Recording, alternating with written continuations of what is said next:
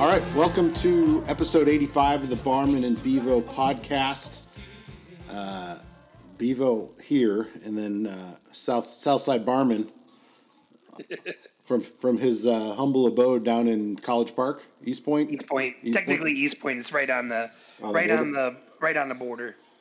It's a border town. Well, first off, Merry Christmas. I hate Christmas. I know you're not a fan. I invited you over, and you stiffed me. I politely declined the invite. You missed out on possibly the best sauce I've ever made. Man, I was afraid of that. However, I do appreciate the offer. It was very kind of you to invite me over. And I pulled out all the stops. I made the eggplant rollatinis. Man, I made chicken parm. I made penne. I made probably the best meatballs I've ever made. Well, the other thing, we had a little, I had a little stomach bug on Monday-ish, and so I definitely didn't want to be around any kids. Gotcha. And I wouldn't wish that on anyone. You know how often I get sick, right? So it's like it caught me by surprise, like out of the blue. And well, and then obviously. All the prep work I did on Tuesday and cooking on Wednesday just took it out of me for Thursday. We were going to record on Thursday, but it didn't work out for Bevo. So it's all good, Boy, your Lions are really giving it to the Packers right now. What's the score? I'm watching the Falcons Buccaneers myself. 7-0. Don't worry, the Lions will find a way to lose it like they did on Thanksgiving. They better lose big because I've got Packers minus 13. Really? Yeah. You put money on that? Yeah. Wow. Well, if the Packers have to win to secure a 1 or a 2, I think the Packers, and you know how I feel about this. I think the Packers actually and the 49ers would do well to have a first week game instead of the bye because they not necessarily Aaron Rodgers, but because of the coach and getting that first playoff game out of the way. But it does suck starting on the road like that. Pick six? No. Oh, no. Well, here's my thoughts. The Packers are going to lose in the second round, whether they have a bye or not. That's correct.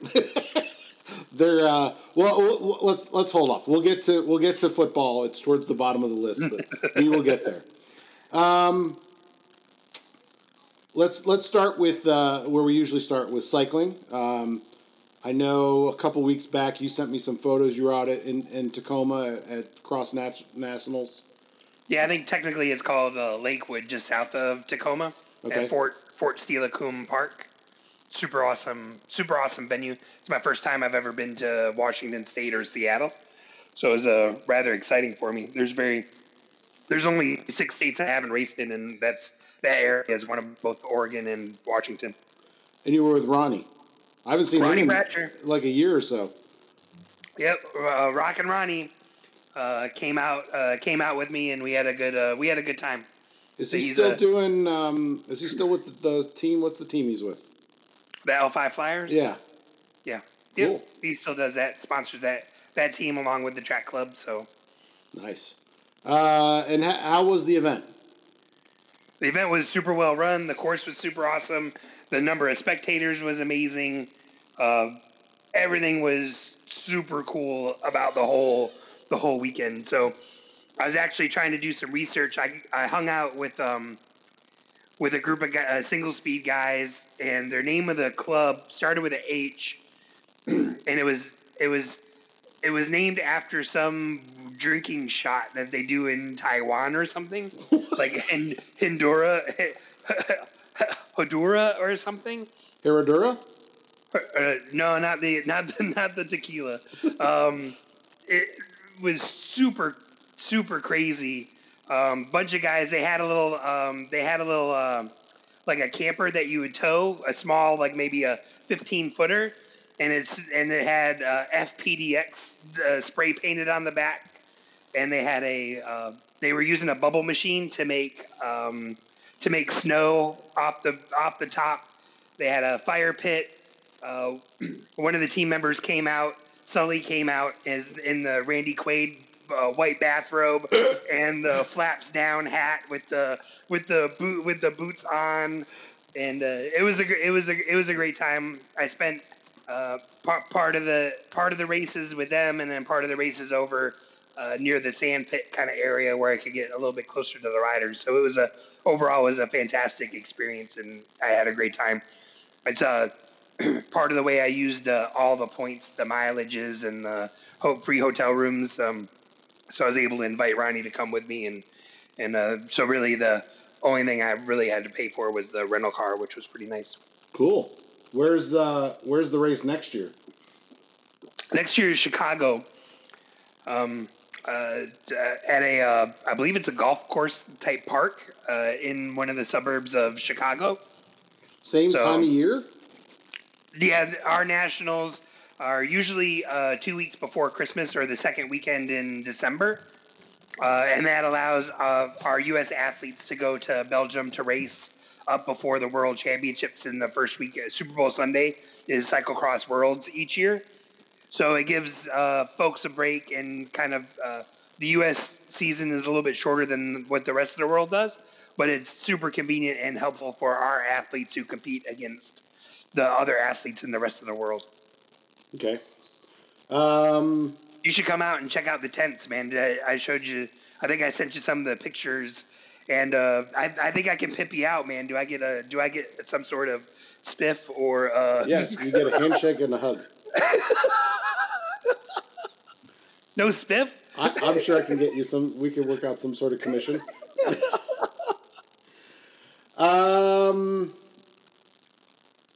You got something in here about carry warmers.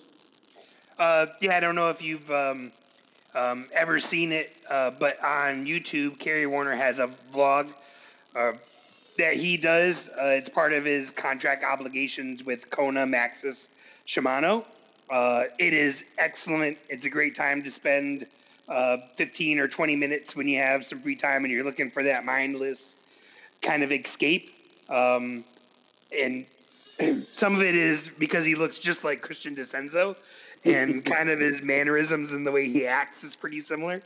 So it's a blast just to kind of watch the inside workings of what goes into a cyclocross weekend, and it's I just wanted to share that out there with everyone who kind of, if you're looking for podcasts or looking for blogs or.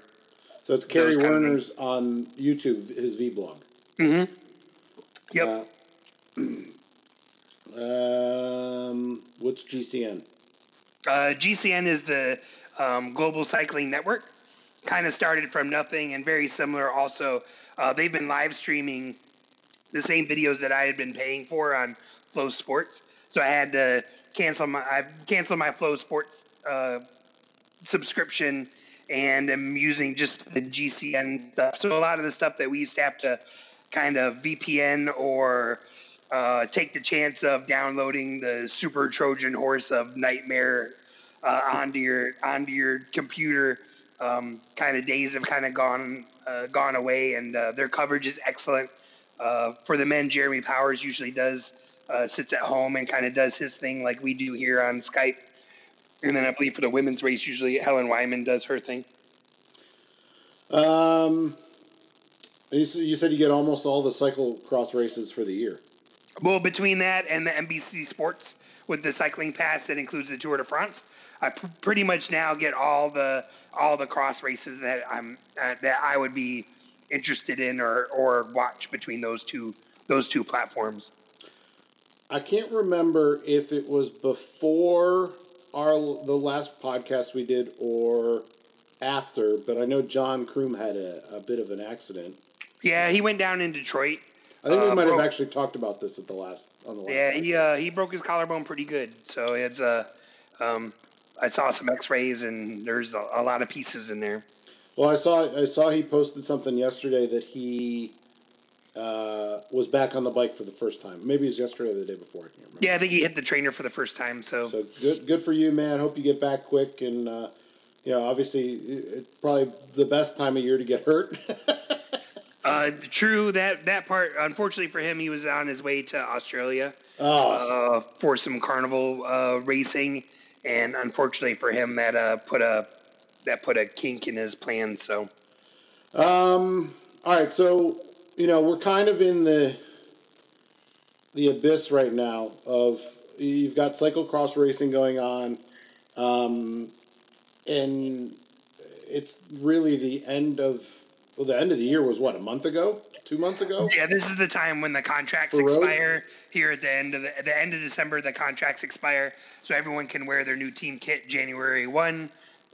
Usually December is the team camps where the riders work out their schedules. They go to Spain or Mallorca or, depending on what team nationality is, like Israeli Cycling Academy obviously would have something going on in Israel. They kind of get fitted for their bikes. The riders from other teams can't necessarily wear their new kit, but they can participate with their teammates, do some group rides and those kind of things. Something I didn't put in here that I just thought of. And I know you're watching some stuff on Disney Plus. If you get a chance, Jeff Goldblum has a show on Disney Plus. And it's kind of a documentary-style show. Every week he kind of tackles a new subject. Like he did one on sneakers, he did one on denim, he did one on I saw he was in a wind tunnel with a bicycle. And so social media shared a lot of that. He did one of the last. There's a new one came out a couple days ago. I haven't watched it yet, but the one prior to that was. Bikes or bicycles. And he did go to Specialized, which was kind of cool. And then he was up in Detroit for some like big weekly ride where they get like 3,000 people a week up in Detroit, Michigan area. So cool. I would recommend it. It's only a half hour and it's Jeff Goldblum being Jeff Goldblum. It's super fun. So is he an actor? Is he a scientist? Is he a... He's all the above. Is he? Yeah, he's everything. He's and everything. Nothing at the same time. All right, so we got races coming up in January and February in Australia and Colombia. Yeah, the early season starts there. The classics start mid-Feb, end of Feb? Mid-February is when the Belgian racing starts, or towards the end of February. And then classic season kind of goes, I believe the third weekend in March is usually Milan-San Remo. Where Philippe Gilbert will be trying to not finish off his the Milan-San Remo is the one race that he hasn't to complete the 5-race trifecta of classics, which he's gotten third twice. But it would be it'd be a big ask for him to finish that off. But stranger things have happened. Any other like. Big news in cycling. I saw something about maybe the Dumoulin switch teams. Yeah, Dumoulin is on Jumbo now. He switched. He got out of his contract with Sunweb, and so the Jumbo is going to bring Dumoulin, Roglic, and Kusewicz to the Tour de France in the hopes of beating Ineos. Wow, I like it. Anything else in cycling?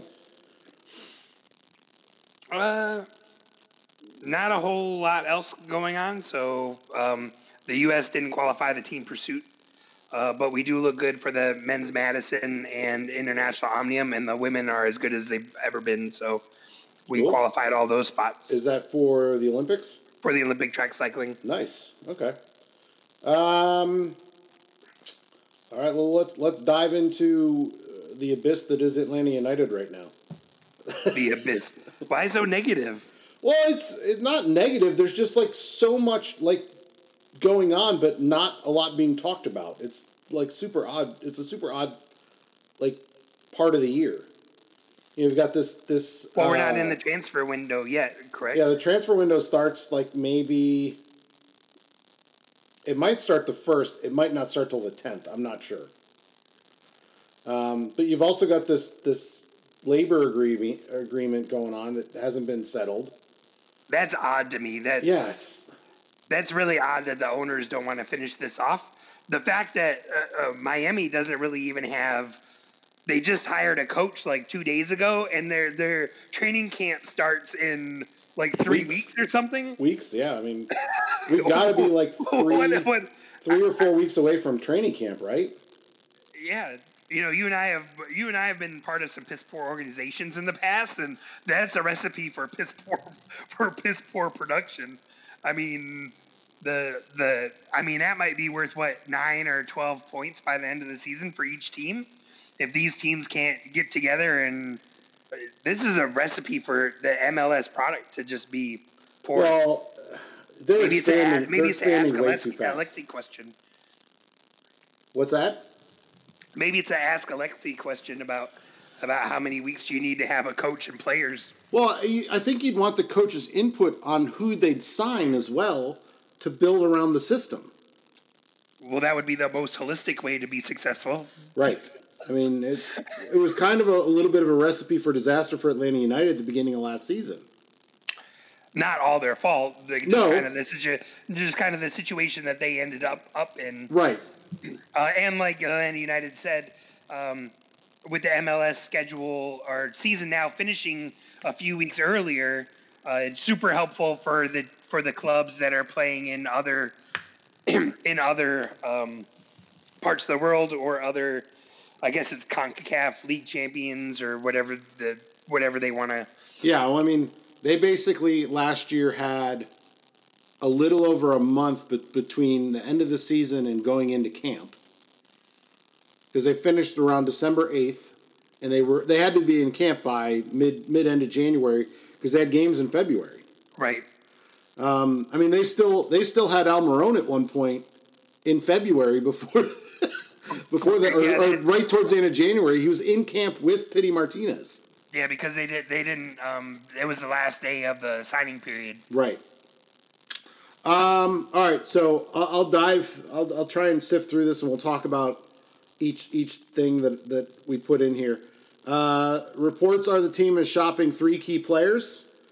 I think we know potentially who 2 of those 3 players are. Maybe there might even be more from what I've read. One of them is Leonardo Gonzalez-Perez. It looks like his deal is done. He's going to the Mexican League. It frees up a fair amount of money under the not the designated player. No, whatever the other term is for it. I want to say it was like maybe $100K or $1 million in allocated money. But he's one of the designated players on. Oh, he wasn't? No, the 3 designated players are Barco, Joseph, and Pity. He's going. It looks so. The deal looks to be like 90% done, but that's as of a couple days ago. He'd be going to Tijuana in the Mexican League. I think the initial investment in him was $1 million, and they could be getting as much as $3 million back. Sweet. Yeah. Are the Yankees going to need it? The other 2 players that I've read about. So I've heard Pity Martinez going to Brazil. I've heard Julian Gressel being shopped around, which I cannot believe. And then the other one I've heard is Viliaba, which, in my opinion, that really thins up our forward depth if we get rid of him. Dolphins are beating the Patriots 10-0. Well, the Dolphins are going to win this game. Brady just threw a pick 6. Oops. Well, I don't think the Patriots have anything to play for at this point? Nothing. Oh, first round bye with win or Chiefs loss.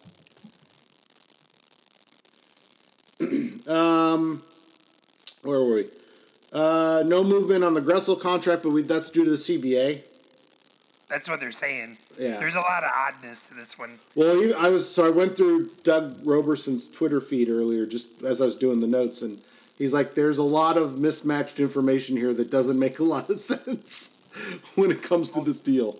Well, it almost sounds like Gressel went in and said some things that he probably shouldn't have to the management, because they're treating him like a hostile employee. And so, and I think Robertson actually touched on that in some of his comments about maybe Gressel needs to walk back a little bit, and if he wants to get what he'd like. Just keep your mouth shut and show up and do your job, and you will get what you deserve. Well, it seems to be the way that's Atlanta United's done. I'm not sure why it's not working this way for Julian Gressel. So it seems like there's definitely something that we're not. He's significantly underpaid. Well, he is underpaid, and Atlanta United knows that. Yeah. Well, so you know that, your boss knows that, so everybody just needs to chill out and. Like, I think we talked about this last time because it's been going on that long and we haven't recorded in pretty much a month. But right, dude, when's the last time you found a German that was like so emotional? Well, I guess he's more American than that. So yeah, I mean, he's been here maybe a little too long. Yeah, possibly. Had we signed Brooks Lennon last time we recorded? I don't think we had, or traded for him. I think the rumors were out. It might have been close. So they signed a midfielder and Brooks Lennon. They permanently transferred Emerson Heidemann here, so he's officially now full member. We're very much more European than South American now. It's still 50-50. No, Joseph is an American now. You still got Remedy. You still got Barco. You still got Pity. Still officially on the team. What country is Remedy from? Argentina. Oh, is he? Yeah. Villalba's still on the team. I'm sure I'm leaving somebody out. LGP, but it doesn't look like he'll be. What's his name? Escobar. It's starting to swing the other way, though. I see where you're coming from. Okay. I don't disagree with you. And you just said Gressel's more American than he is German. Well, obviously.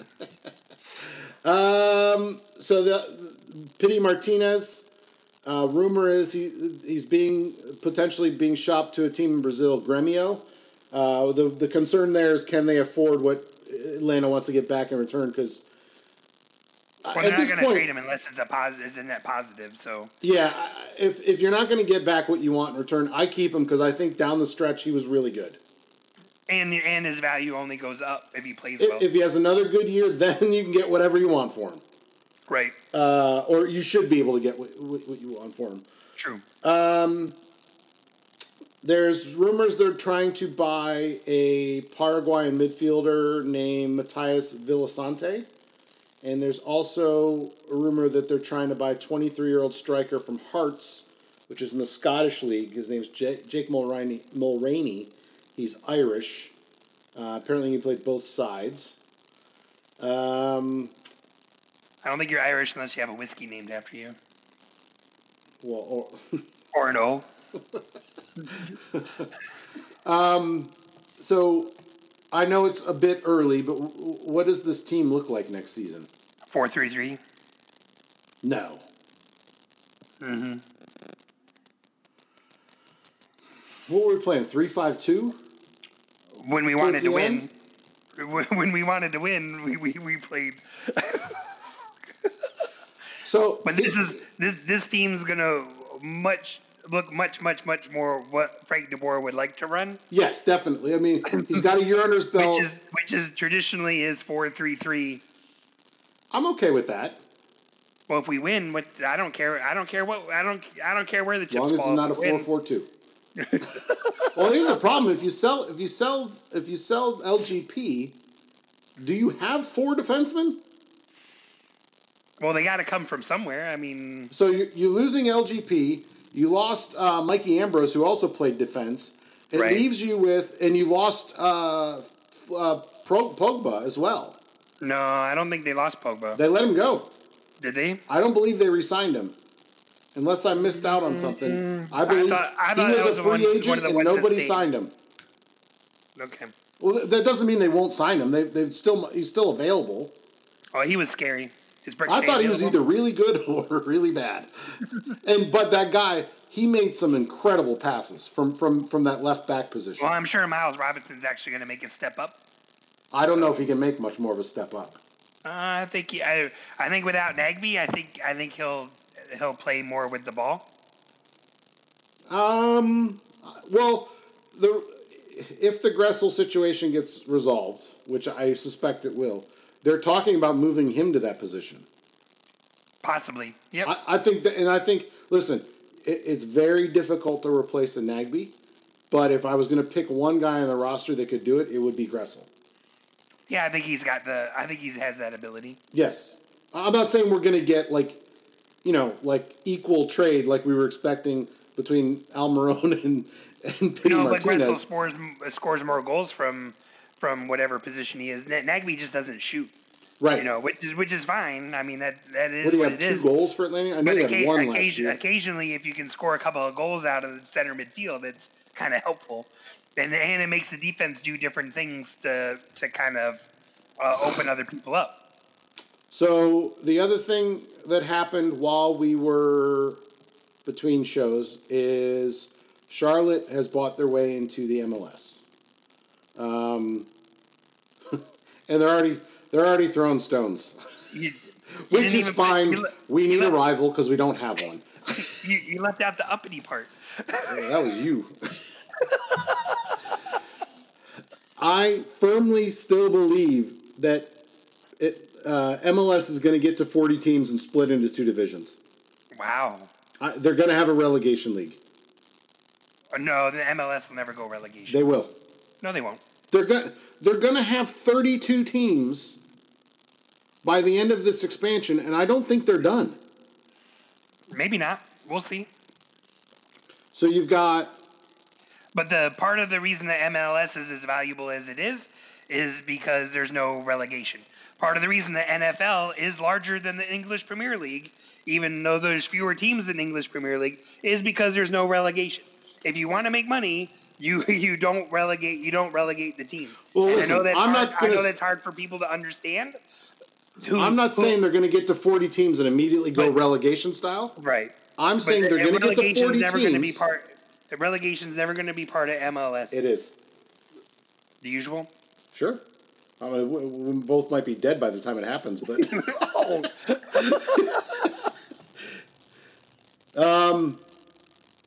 Well, okay. So this year you've got Nashville and Miami. Next year you've got Austin and Charlotte. I think it's Sacramento. No, it's Charlotte. Charlotte moved up a whole ahead year. Ahead of those two teams. Yes. And then the year after, you've got St. Louis and Sacramento? Yes. And then the commissioner says they're done. I doubt it. He says they're done. Hey, not if they're cashing checks for $500,000 for these franchises.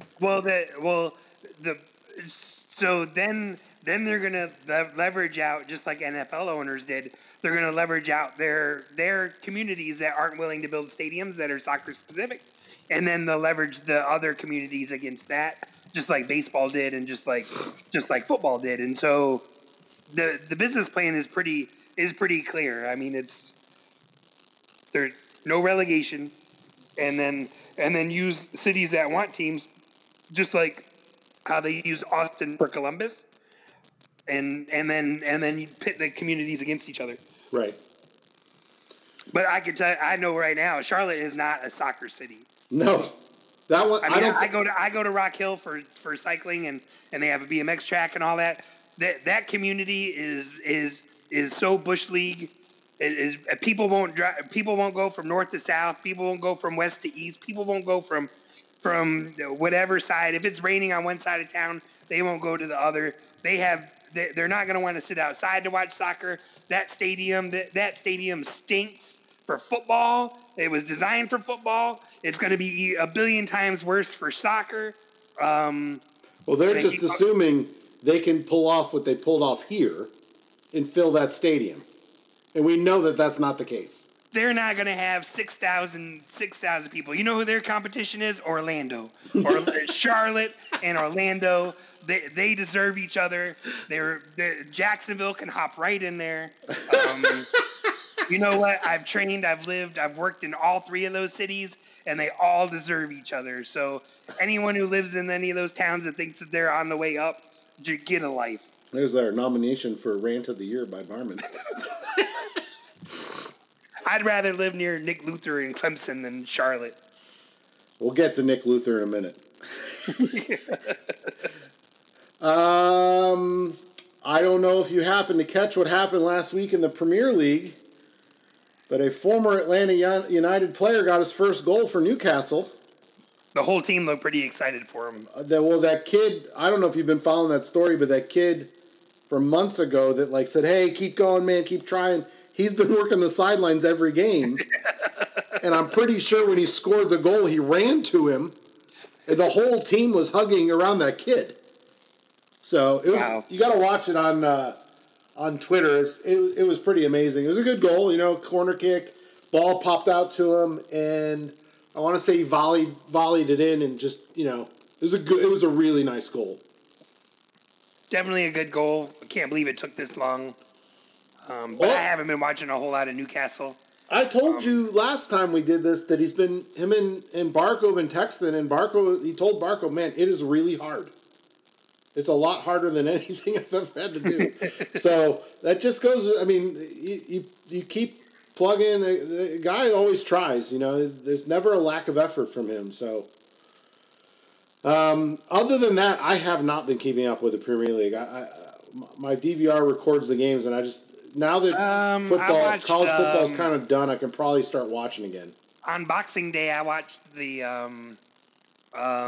what was the night game? I guess it must have started at 9 o'clock English. Was it Tyson versus Frazier on Boxing Day? No, it was a Liverpool, how do you say it? Leicester? Leicester? Leicester City. And at first, Leicester put up a pretty good job staying at 2-0, and then it went to 4-0 in 20 seconds. It was pretty impressive. I see the scores, but I haven't been really watching Chelsea or Newcastle. Just casually following it on Twitter. So, well, it's all well. There aren't they? Didn't they just finish Champions League or club? What do they call it? The club is FA Cup finally over. Club World Championships or something. So knowing which games are within the league and which games are against other people, and then I guess Barcelona played Real Madrid. Classico. El Clasico. Yep. But who knows when that is. Yeah, but they play they play at least twice a year. Oh, wasn't the game postponed because they're afraid they're going to set the stadium on fire because Catalonia wants to thinks it's not part of the They have their own team now. They have their national team. Oh, do they? Yeah. Is that allowed? It happened, and they're pretty good.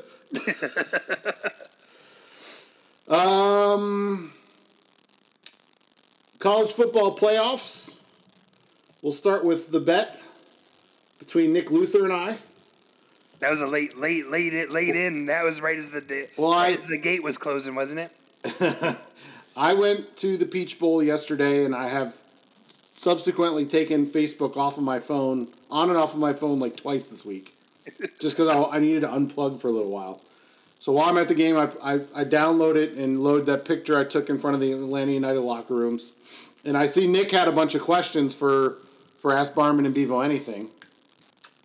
And one of his questions was about the Clemson-Ohio State game. And I don't know how much of the game you watched, but wow, what a game. It came right down to the last 30 seconds. Both teams almost scored in the last 2 minutes. It's amazing that 1 minute and 50 seconds in college football, two teams can almost drive 80 yards and score. Clemson went 95 yards in 40 seconds on four or five plays. It was insane. The first day the clock doesn't start until the ball can be snap stuff. Till the ball's set. But set. Yeah, but yeah, it certainly helps the clock management there. So Nick wanted to know what I thought of that game, and I said, well, if I was betting it, and really I only bet it with Nick, of my 9 college football bowl games, I had it ranked 9th. And I took the top 6. I did not take that game in on my site. I had Ohio State. I was going to take Ohio State 2.5. Drew was going to take Clemson, and he did. So it was one of those games where we disagreed, but he really took Clemson because they're a customer. So I bet with Nick. We bet $10. I paid him last night via Venmo. Man, that's some pretty rich stakes there. Oh, if I'm gonna bet the game, it's got to be interesting. It's got to be worth at least the bottle of vodka. So, true. Congrats, Nick Luther, on beating Bet with Bevo for the first time. First time we've had a fan bet, I think. Oh, that is pretty cool. I believe Nick asked me if I wanted in on that action. Well, you were saying something about getting like Clemson minus 9.5. I'm like, you're nuts. No, I said it was going to be Clemson 31. You were off the score by 2 points, buddy. That's pretty impressive. You said 31-24. This final was 29-22? Yeah. Something like that, 29-23, 29-22, something like that. Yeah, it's sad to see that officiating had probably a pretty large in impact, both games. Impact in the games. And in both games. Right. Which is, it's going to happen when the games are that tight, so. Well, James Winston, another pick. What's the score?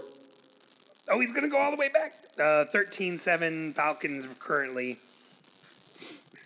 30 touchdowns, 30 picks. Is he there yet? I think he's pretty close. I think he's definitely over 30 touchdowns. He had 2 games where he had 5 picks. Or he had a 5 and a 4, I think. Oh, my gosh. That was awful. Lions are about to go up at least 10, if not 14. Nice. All right, so I had my top pick, by the way, LSU minus 14. That covered. Boom. Yeah, that one looked pretty easy for him. My third pick, Notre Dame, minus 3.5. They beat Iowa State yesterday. Does the Big 12 get banned from bowl play for the playoffs? I saw somebody tweet that out. Listen, unless you want to play both ways. I mean, it was blatantly obvious to me, hey, LSU can score every time they get the ball, and they just about did. And they, the difference is they play defense, and they have a really good one. So, bet with Bevo. Take the Tigers in the national championship game. Woo! How's that going to go for you? I'm taking the Tigers. It's going to be a draw. Put 5 on each Tigers. So you're going to have Clemson, LSU. There's got to be a lineup for that already, right?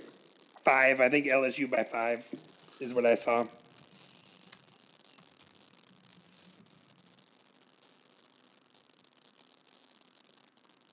Come on. Well, it's in New Orleans also, which is kind of problematic. Yeah, that's my site's not working on my computer. Let's go to the phone. Do you think Nick Luther's going to the game or no? If he wants tickets, I can probably get them for him. I don't think he goes to the game. I guess the Nick is a very casual January 13th or something.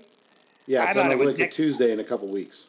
Yeah, I thought it was next week, which would make more sense. They give him a couple weeks to prep. Well, football is meant to be played week to week. That's why the bowl games are so awkward, is because they tap so much time off between games. Clemson at LSU. LSU minus 5.5. Ooh, it went to 5.5.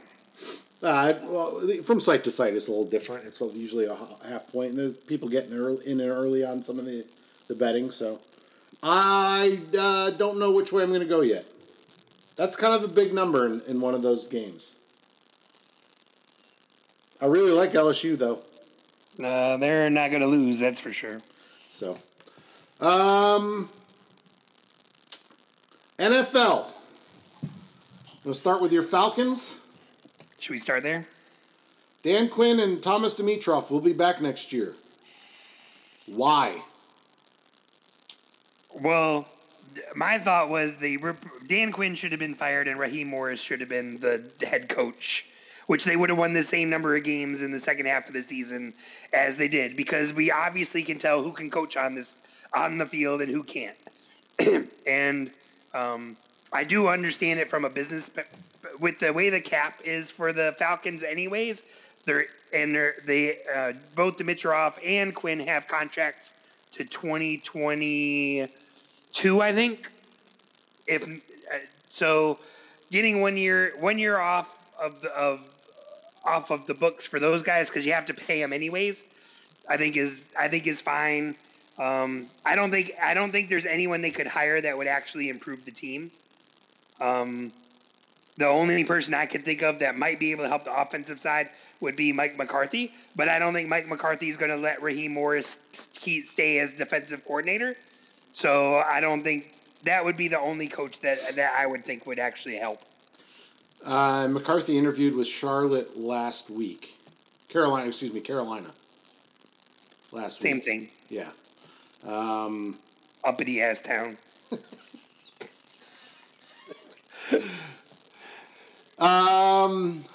So the Falcons will finish third in their division. Correct? Unless they win today? No, they should. If they beat the Bucks today, they should. Tie for second? Yeah. Where do you assess needs other than coach? They just need to play better. I mean, that's.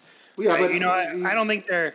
I don't think they're. They need help at corner. They need help on defense, offensive line. They just need to play better. I mean, yeah. the defense is okay. The I don't know what the offense was doing. Whether it was that blend of trying to do the concepts that Kyle Shanahan runs, and trying to implement those again. Numbers-wise, you know, Sarkisian's numbers are actually quite a bit better than Dirk Cotter's. Well, Dirk Cotter's a terrible coordinator. Well, I don't think he's terrible, but I mean, it's I do think he's getting fired, but I don't know. Aaron Jones just broke his arm. Oh, his wrist. Well, that would suck. On a 40-yard passing play that he didn't catch. He hit the turf awkwardly. Yuck. So, you know, the offensive lineman broke his foot in the first week, and since he's been back, the offensive line has played better. They've already put a ton of resources. In that, so I don't think they really need to address that. So, I mean, they just need to draft pretty smart, leave Raheem Morrison on the defense, and they should – are they going to win the Super Bowl next year? No, but they should make the playoffs. They should. We should have made them this year. Yeah, and I mean Julio Jones looks fantastic. Yes. You know the Calvin Ridley looks fantastic. Until he got hurt. Yeah, and so there aren't a whole lot of needs. So I don't think you're really in cap hell if there isn't a glaring need for anyone. The defensive line needs to, I mean they need to get sacks and. It's the same problem they had with Mike Smith. Mike Smith was a defensive line coach. So was Dan Quinn. Why can't they rush the passer? They would think that would be the easiest part of their coaching. Well, you know, it's funny to me to watch Arthur Blank run two organizations in opposite directions. Well, you know, having Rich McKay move back in, because in the most articles touch on this, you know, Arthur Blank kind of cut the knees out from underneath Dimitroff with negotiations with Julio Jones, and so a lot of this is Arthur Blank's blame. If Arthur Blank wouldn't have come down field in the third quarter of the Super Bowl, they probably would have won the game. He didn't do it during the MLS Cup. No, some lessons are hard learned, and somebody turned off the fuse box to the elevator. You know, Arthur needs to stay in the box, and I do think the Falcons did a great job of getting ahead of the story before Monday, not leaving it up in the air, and I think that was really positive. And well, and I give them credit to him sticking to his guns. And say, hey, we're gonna work through this with him. You know, he had the opportunity to clean house at the bye week and do something, but he stuck with his guy, and the team turned it around. They've been really good the last 8 weeks. Well, the 49ers game, they played really well, and that's on the road in San Francisco. That's a tough place to win. It's always been hard. Tony Dungy always had problems there. That was the other rumor I heard a couple weeks ago. Tony Dungy potentially being interviewed for the Atlanta head coaching job, but it doesn't sound like that's going to happen. No. Tony Dungy hasn't interviewed for any jobs. He likes what he does. That's what I said. He's got 20 grandkids. Yeah. So you and I talked briefly before the season started, or maybe in the first week, I can't remember. You had the Packers winning 7 games. I did. I didn't think Matt LaFleur. And then I walked you through the schedule. Yes. And I think I convinced you. I'm like, there's 9 or 10 wins here. You're like, yeah, you're probably right. Yeah, there was definitely 9. It looks like they are going to win 12. They're not going to win today. Well, anything happened in the second half, but it's 14-0 Lions. In fact, all 4 games I bet today, I'm getting just smoked. Well, no, that's not true. It's 3-0. Buffalo is losing to the Jets.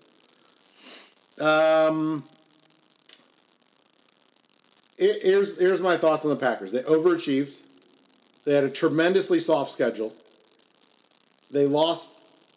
They got blown out both times they went to California by the Chargers and the Niners.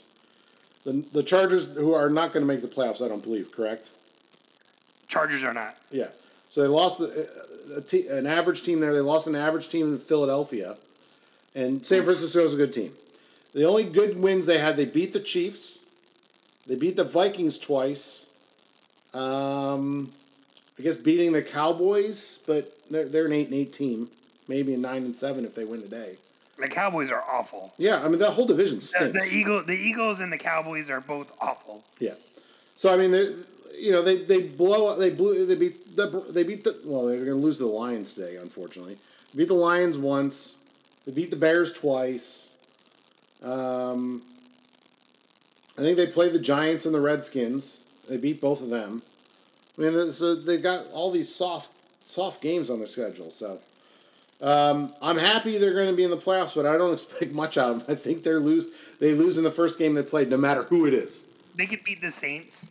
No. Yeah, they could. They cannot beat the Saints. Yeah, the Saints aren't as good. The Saints can't. They can't cover the Saints. They can't cover any of the wide receivers. They don't. The Saints don't have any wide receivers. Michael Thomas is one of the best receivers in football. His hand is broken. Oh. Is that why they had Antonio Brown in camp yesterday? His hand is not good. He can probably play, but his hand is not good. I bet what's that number 7 kid is probably going to have in the playoffs is probably going to line up as a receiver 90% of the time. The white guy?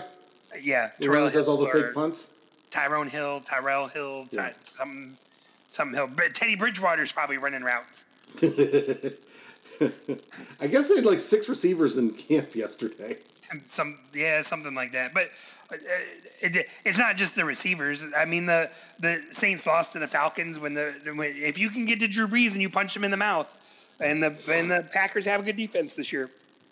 Is Don Capers available? He's always available.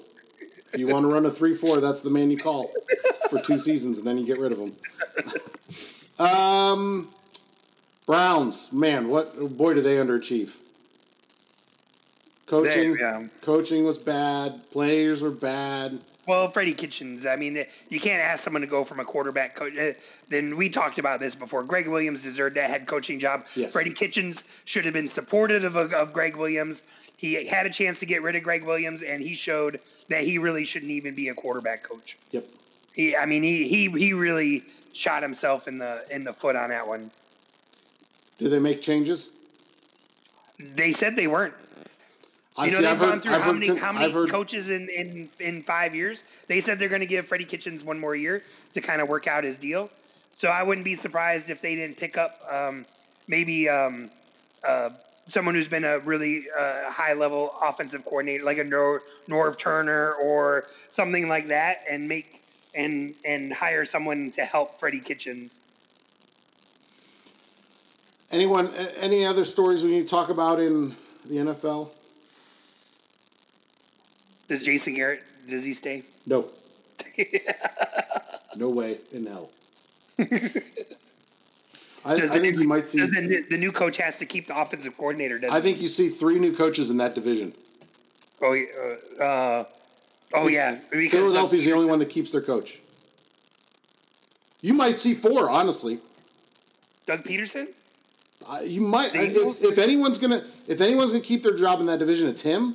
Yeah. Washington's already said they're getting rid of the interim coach. Well, Urban Meyer ends up there, maybe. Urban Cryer ends up there. I know the Giants. The Giants are going to hire a new guy. Did you see him on the sideline yesterday? Yeah, I did. It looked like he was already coaching out there. Jesus. God, I can't hate that guy anymore. I love him. It's such a pretentious ass prick. He's so great in the booth. I wish he was calling games again. Dude, how did him and Nick Saban get in the same room together? Do they have to have two ornery guys? If they do interviews, do they have to one goes in and one comes out? You can't have both of them in the same room at the same time, could you? It's like, it'd be like, you know, the old boxing press conferences where they're just throwing shots at each other.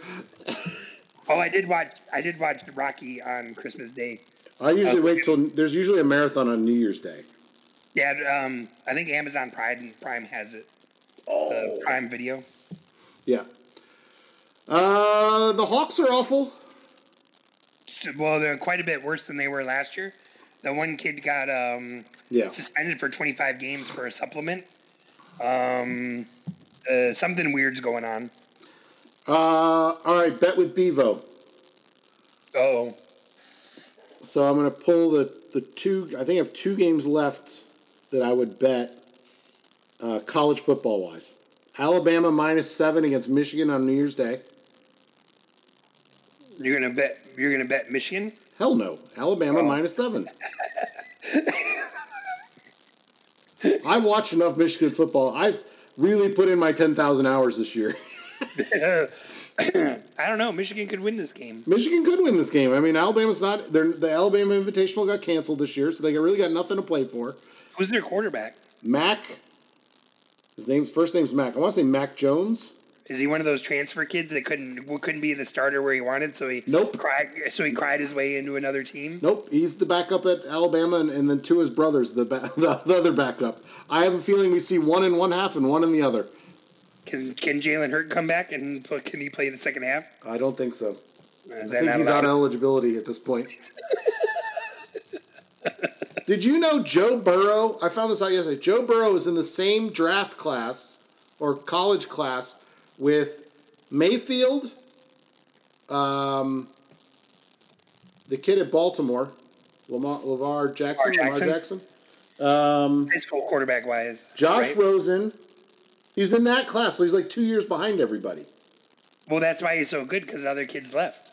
Well, no, and he also redshirted twice. Right. And he left Ohio State to go to LSU. I think he got a waiver also, didn't he?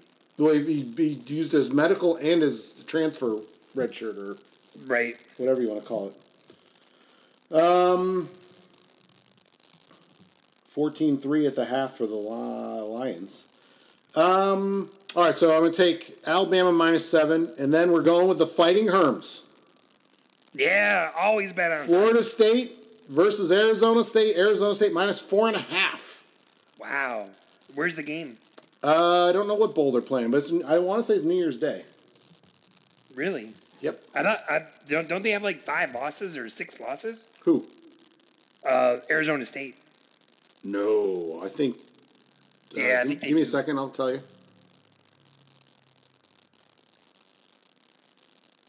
NCAA football. What's today's date? The 29th. The Tony the Tiger Sun Bowl. Oh, yeah, it's out west. It's in New Mexico. The Sun Bowl's got to be in Arizona, right? No, that's El Paso, Texas, I think. Okay. Florida State 6-6. Arizona State 7-5. That's Tuesday, and then Wednesday is at 1 on ABC. Michigan 9-3 at Alabama 10-2. Wow. Who did Alabama lost 2 games? Auburn and LSU. Ah, yes. At one point I was going to take Wisconsin over Oregon, and I was going to take Baylor over Georgia. I just don't trust either of those 2 games. Smart play. Just so people know, Bevo cashed out $1,000 last week from his gambling account, and has managed to win another $200. Man, what a year you've had! I'm having a really good year on the gambling front. Usually by week 4 or 5, you're out of cash. Like my $200 or $300 are gone. Well, then I've got. I had both games yesterday. I hit 3 games yesterday. I have 2 3-team parlays and round robins that are So I've got LSU, Notre Dame, and Alabama in one. So I just, if Alabama can cover that seven, that's $100. Plus I had 25 on Notre Dame and 25 on LSU. So those both paid. And then the other parlay is Arizona State, Penn State, who won yesterday, and Texas A&M, who did not cover. So I've got Arizona State and Penn State parlayed together. That could win me like maybe like $20 or $25. So, Oak Island, are you caught up? I can't watch it anymore. I can't. I that's ridiculous. So I'll give you a quick recap. I saw some where they're digging for the side trench to figure out where the money pit is. They've been looking for how many years now? 8 years? 8 years? 100. Eight years, and they still can't figure out. How many boreholes did they drill? 100 and over 100 boreholes? Come on. So they extended the cofferdam. I did see that. And they found something else. They found another structure that was undiscovered. Yeah, and but it had tar paper on it. And it looks like it could be... well, underneath that, they found something else. They found, looks like, where the box drains are. Oh, really? Maybe. Who knows? I mean, at this point, who knows? Who knows? I think they're going to start drilling the boat in the swamp final. I think they got approval to do that. They drained the swamp once. Well, no, it's still drained. No, didn't they drain it like 4 seasons ago? Oh, yeah. Well, they drained it again. And Marty said he never wanted to go. I'm glad the swamp is done. We're never going back. Well, there's something there because they did. Remember at the end of last season they did the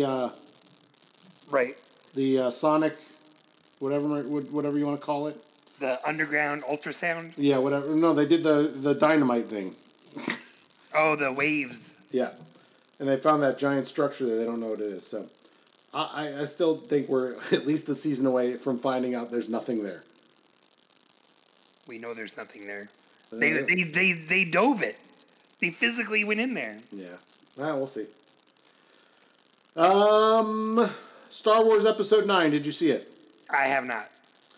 I will give you my thoughts without sharing any of the spoilers. Well, that's fine. It's a Star Wars movie. We all know what happens. What happens? There were some great cameos. Someone goes from the dark side to the light. You cannot confirm or deny that? I cannot confirm that someone goes from the light side to the dark side either. Right. We talked about this, but just to share, I thought I did not like Episode 8, and I really liked Episode 9, and I had very low expectations going into Episode 9. And you said, Todd, and I thought it was a very safe play, but I liked it. Well, that's good. I don't know long term if I'll like it, but I typically like to have an opinion after I've seen it twice. I did tear up a couple times. There were a couple like sad moments moments I thought were sad. So, I thought there were some really great moments. It was better than I thought it was going to be, and I thought it was going to be just a Ryan, for you kids, earmuffs. I thought it was going to be a shit show. We talked about it before we got on here. The Mandalorian. You've watched all 8 episodes, correct, on Disney Plus? I have seen all 8 episodes. Your thoughts? I thought it was excellent. If Jon Favreau's making it, I am in. And he is the showrunner. It's got a lot of the old Clint Eastwood spaghetti western type of style to it. There was only one episode that didn't have like that gritty western feel, and it was the one where they go to the little town. Yeah, the little and help them defeat with the blue fish. That one kind of had a very. Do you remember the Ewok Adventure? It had a very Ewok Adventure-y type feel to it. It was definitely much different than the other episodes. Yeah. I think I told you this. I thought Bryce Dallas Howard was like the director on that one, I think. Yeah, that one was a little awkward. Well, that was the other cool thing. It was a different director every time, I think. I did 6 or 7 different directors. Taika Waititi did it. He's the one who did Thor Ragnarok. I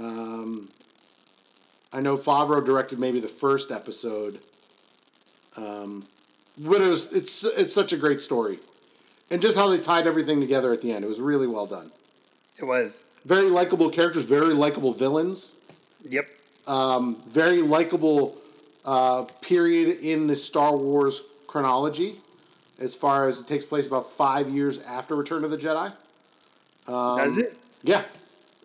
That's why there's that Empire is kind of wishy-washy. Yeah, but Yoda's only 50 years old. That's not Yoda. That's a different Yoda? That is a same species, but that's not Yoda. Then why do they call it Baby Yoda? Because they have doesn't have a name, and they don't. The they don't species even know what doesn't it have is. A name either. So there was like a second Yoda? This is actually the third one we've seen. The third Yoda? So in the prequel trilogy, in the Senate, you see, I think her name was Yodi or Yodo or something like that. They were in one of the flying saucer things? Yes, where all the different, you know, there was, if you watch closely, there's even one with ETs in it. Yeah, so that's the only other time one of that species has been on screen. So wow. It was kind of interesting what they did at the end. There's potentially a Boba Fett sighting in one of the episodes, and I'll share it with you after for those people that haven't watched The Mandalorian yet. Good for you, not spoiling anyone's time. Well, I don't, you know, that's one thing it upsets me, so I don't want other people to be upset by it. So, anything else you want? Oh, we gotta do. Ask Barman and Bevo anything. Oh, yeah, we do. How could I forget? Nick Luther had some good questions for us. Because you already paid him $10. You weren't talking about it. All right. You ready? Ready. If Santa delivered food instead of presents, what would he deliver to your house? Steak. Steak? Big porterhouse steak. Yeah, but you can go to the grocery store and get that. Well, that's what I'd want. So, I've got several answers to this. And it's all buffalo food. Oh, really? Mighty Taco. Wow. A chicken finger sub from St. Angelo's in Niagara Falls. And a chicken finger tacos from Colosso Taco. But I can make all those things myself. Wow. Except for the Mighty Taco. Mighty Taco is if you're ever in Buffalo, you got to go to Mighty Taco and then... Drink Wise Loganberry drink, which is like a tart fruit punch. Nice. If you've never had Aunt Rosie's Loganberry, it's delicious. Peloton bikes and Zwift. Is online cycling going to replace road cycling? You're the expert in the industry. I've got my own opinion of this. How many Blockbuster video stores are there these days? There are less than 5. Do they keep the one that Quentin Tarantino worked at, like in Los Angeles? No, that's gone. There's one in like Bend, Oregon. There's one in Alaska. The couple that are left are in remote areas. Well, if you remember when Blockbuster was first coming about, Nick Luther, this is before your time. The movie studios at first felt that Blockbuster and renting videos was going to take away from actually watching movies and would take people away from it. But what it actually did is it brought more people in to watch more movies and it grew the pie. And so both of them were rather successful for a period of time until you could download and live stream. So Peloton and Zwift do nothing more than actually grow the pie and offer more opportunities to ride, which actually I think increases the number of people that participate, which is in the end the overall rate improves and increases the number of people that want to ride outside. I agree with some of that. To me, Peloton and Zwift are completely different. Well, I've never personally been on a Peloton bike. I've never been on a Peloton bike either. I only know what happens when you watch the commercials. Peloton to me is just taking a spin class, and I've taken a spin class and I hated it.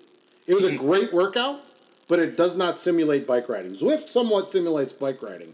You know, it's a realistic experience with except for the, you know, the actual being on a hill and climbing a hill or being on a hill and descending a hill. Everything else, you know, it simulates the workout for as long as you want to simulate that workout. All those two services are going to do is give existing cyclists the ability to ride more times within a year where they'd be restricted due to weather or daylight or whatever. And I think with Peloton specifically, it's going to bring more people to the cycling industry, kind of like what you said. You know, people that maybe weren't riding bikes earlier, you know, yeah, they do Peloton 6, 9, 12 months out of the year, and then maybe they buy a road bike or a mountain bike and just recreationally ride as well. For cyclists, though, I think I like Zwift better. Yeah. Well, I couldn't agree more with that. I mean, Peloton is pretty pretentious. And did we talk about the Peloton ad with the girl? Did we? Is there any reason to? I think it's hysterical, the backlash that that woman got. Well, it's well-deserved. I mean, it's just... I'm watching completely... When that commercial first came out, like, what, a month and a half ago? Mid-December-ish, I think? No, it was like mid-November. Was it? Yeah. I said to Jessica, I go, this is the most unrealistic commercial about this service that I've ever seen. She's like, what do you mean? I go, this takes place over a year. That woman does not look any different. How did her life change? What's even funnier is Ryan Reynolds has a gin company. Ryan Reynolds, the actor that plays Deadpool. He hired her for a gin commercial, and it's supposed to be like the aftermath of getting the Peloton bike. So she's now in the middle of her divorce from the guy who bought her the Peloton bike, and it's absolutely hysterical. His gin commercial. That would be pretty funny. He made it. It's on Twitter. If you go, you can find it. It's Aviation Gin, I believe, is the name of the company. Well, I don't think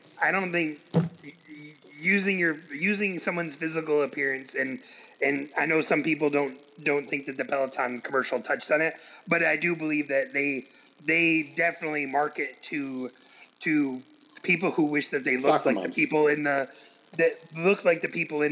video, and I think that's just horrid. I mean, that's like, if you want to sell bikes, put Mike or I in the commercial and show us over a year. That'll sell bikes. Well, if you're gonna do it right, you should do like the Rocky montage. Like you, that's how you get it done. Yeah. So, I think the idea was kind of in the right place, but they did it all wrong. No, it was, there was nothing good about what part of human nature they were trying to attach themselves to. All right. Well, the only other question I have for you: any New Year's resolutions, or do you not believe in them? I've never done one. Okay. Why, do you have one? I've got lots. I'm going to stop drinking soda, and I'm going to stop going to fast food restaurants. What? Yeah. I did it when I was at General Wholesale. I went like 4 years without a soda. I remember that. Yeah. So No Big Mac at 11 p.m.? Yeah, I'm going to have to squeeze a couple of those in this week. What about when the Grand Mac comes back? Yeah, I've missed out on that a couple times. So that is a mid-January delight. I might have to buy a couple and just throw them in the freezer. Oh, that's not the same. Yeah, I know. All right, well, that does it for episode 85. I'm thinking my January's packed, man. I'm thinking probably like maybe the weekend of the Super Bowl. Well, that's cool. It's an easier time of year for me, so it's no big deal. Well, I'm in Baltimore in 2 weeks, and then I might be going to Phoenix the weekend after that. And then I've got a trip to Orlando in February. So, yeah, I don't know. No worries. We'll figure it out. We'll get enough time out there. But I'm thinking maybe Super Bowl weekend. Cool. So, all right. Crossroads Championships weekend. What's that? Cyclocross World Championships weekend. Oh, cool. Then we'll have something else to talk about. Not the Super Bowl, the big game. The big game. Are we not allowed to use the Super Bowl moniker? Who knows at this point? If they want to sue us, that's fine. Bring it. All right. Barman, thanks as always. Everybody, thanks for listening. We'll be back here with you in a few months. Sweet. If you like the Barman and Bevo podcast, you can find us on Podbean to download all of our episodes.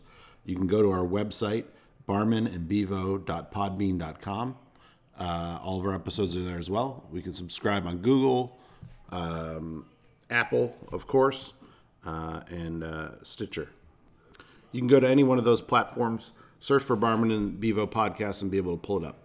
Follow us on Facebook. On Facebook, we're Barman and Bevo podcast. Michael Vander, I'm Michael Barman. On Twitter, at Barman, the letter N, Bevo pod, at Bevo8771, at _ Coach Barman. As you can hear, Violet's in the background talking to me while I'm doing this. We always have weekly when we do our segments, Ask Barman and Bevo Anything, Bet with Bevo. If you have any suggestions, please send them to us at any one of our social media sites. Thanks for listening. We'll be back soon with a new episode. Just a good old boy, never meaning no harm. Beats all you never saw, been in trouble with the law since the day they was born. Straightening the curves, yeah, flattening the hills. Someday the mountain might get them, but the law never will.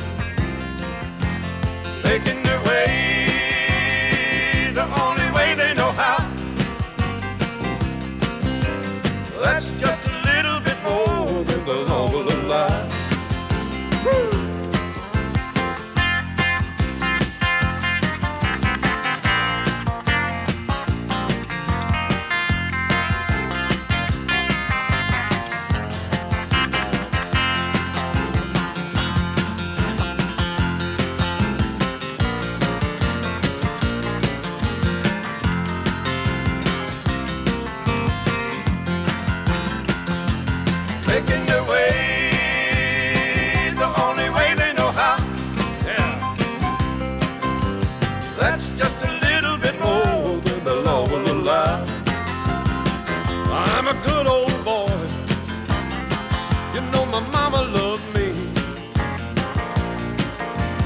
Don't understand, they keep a show in my hands and not my face on TV.